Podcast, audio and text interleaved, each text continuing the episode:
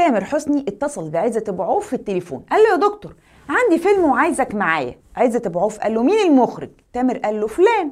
فعزت ابو عوف قال له perfect مين المنتج؟ تامر قال له السبكي. عزت ابو عوف بدأ يشتم. قال له ده ابن كذا وكذا وكذا. اخص عليك يا تامر. فتامر قال له لا يا دكتور مش أحمد السبكي. ده أنا بتكلم عن محمد السبكي. فعزت ابو عوف قال له أهو ده بالذات ابن ستين تي تي تي طلع تامر فاتح السبيكر ومحمد السبكي قاعد جنبه.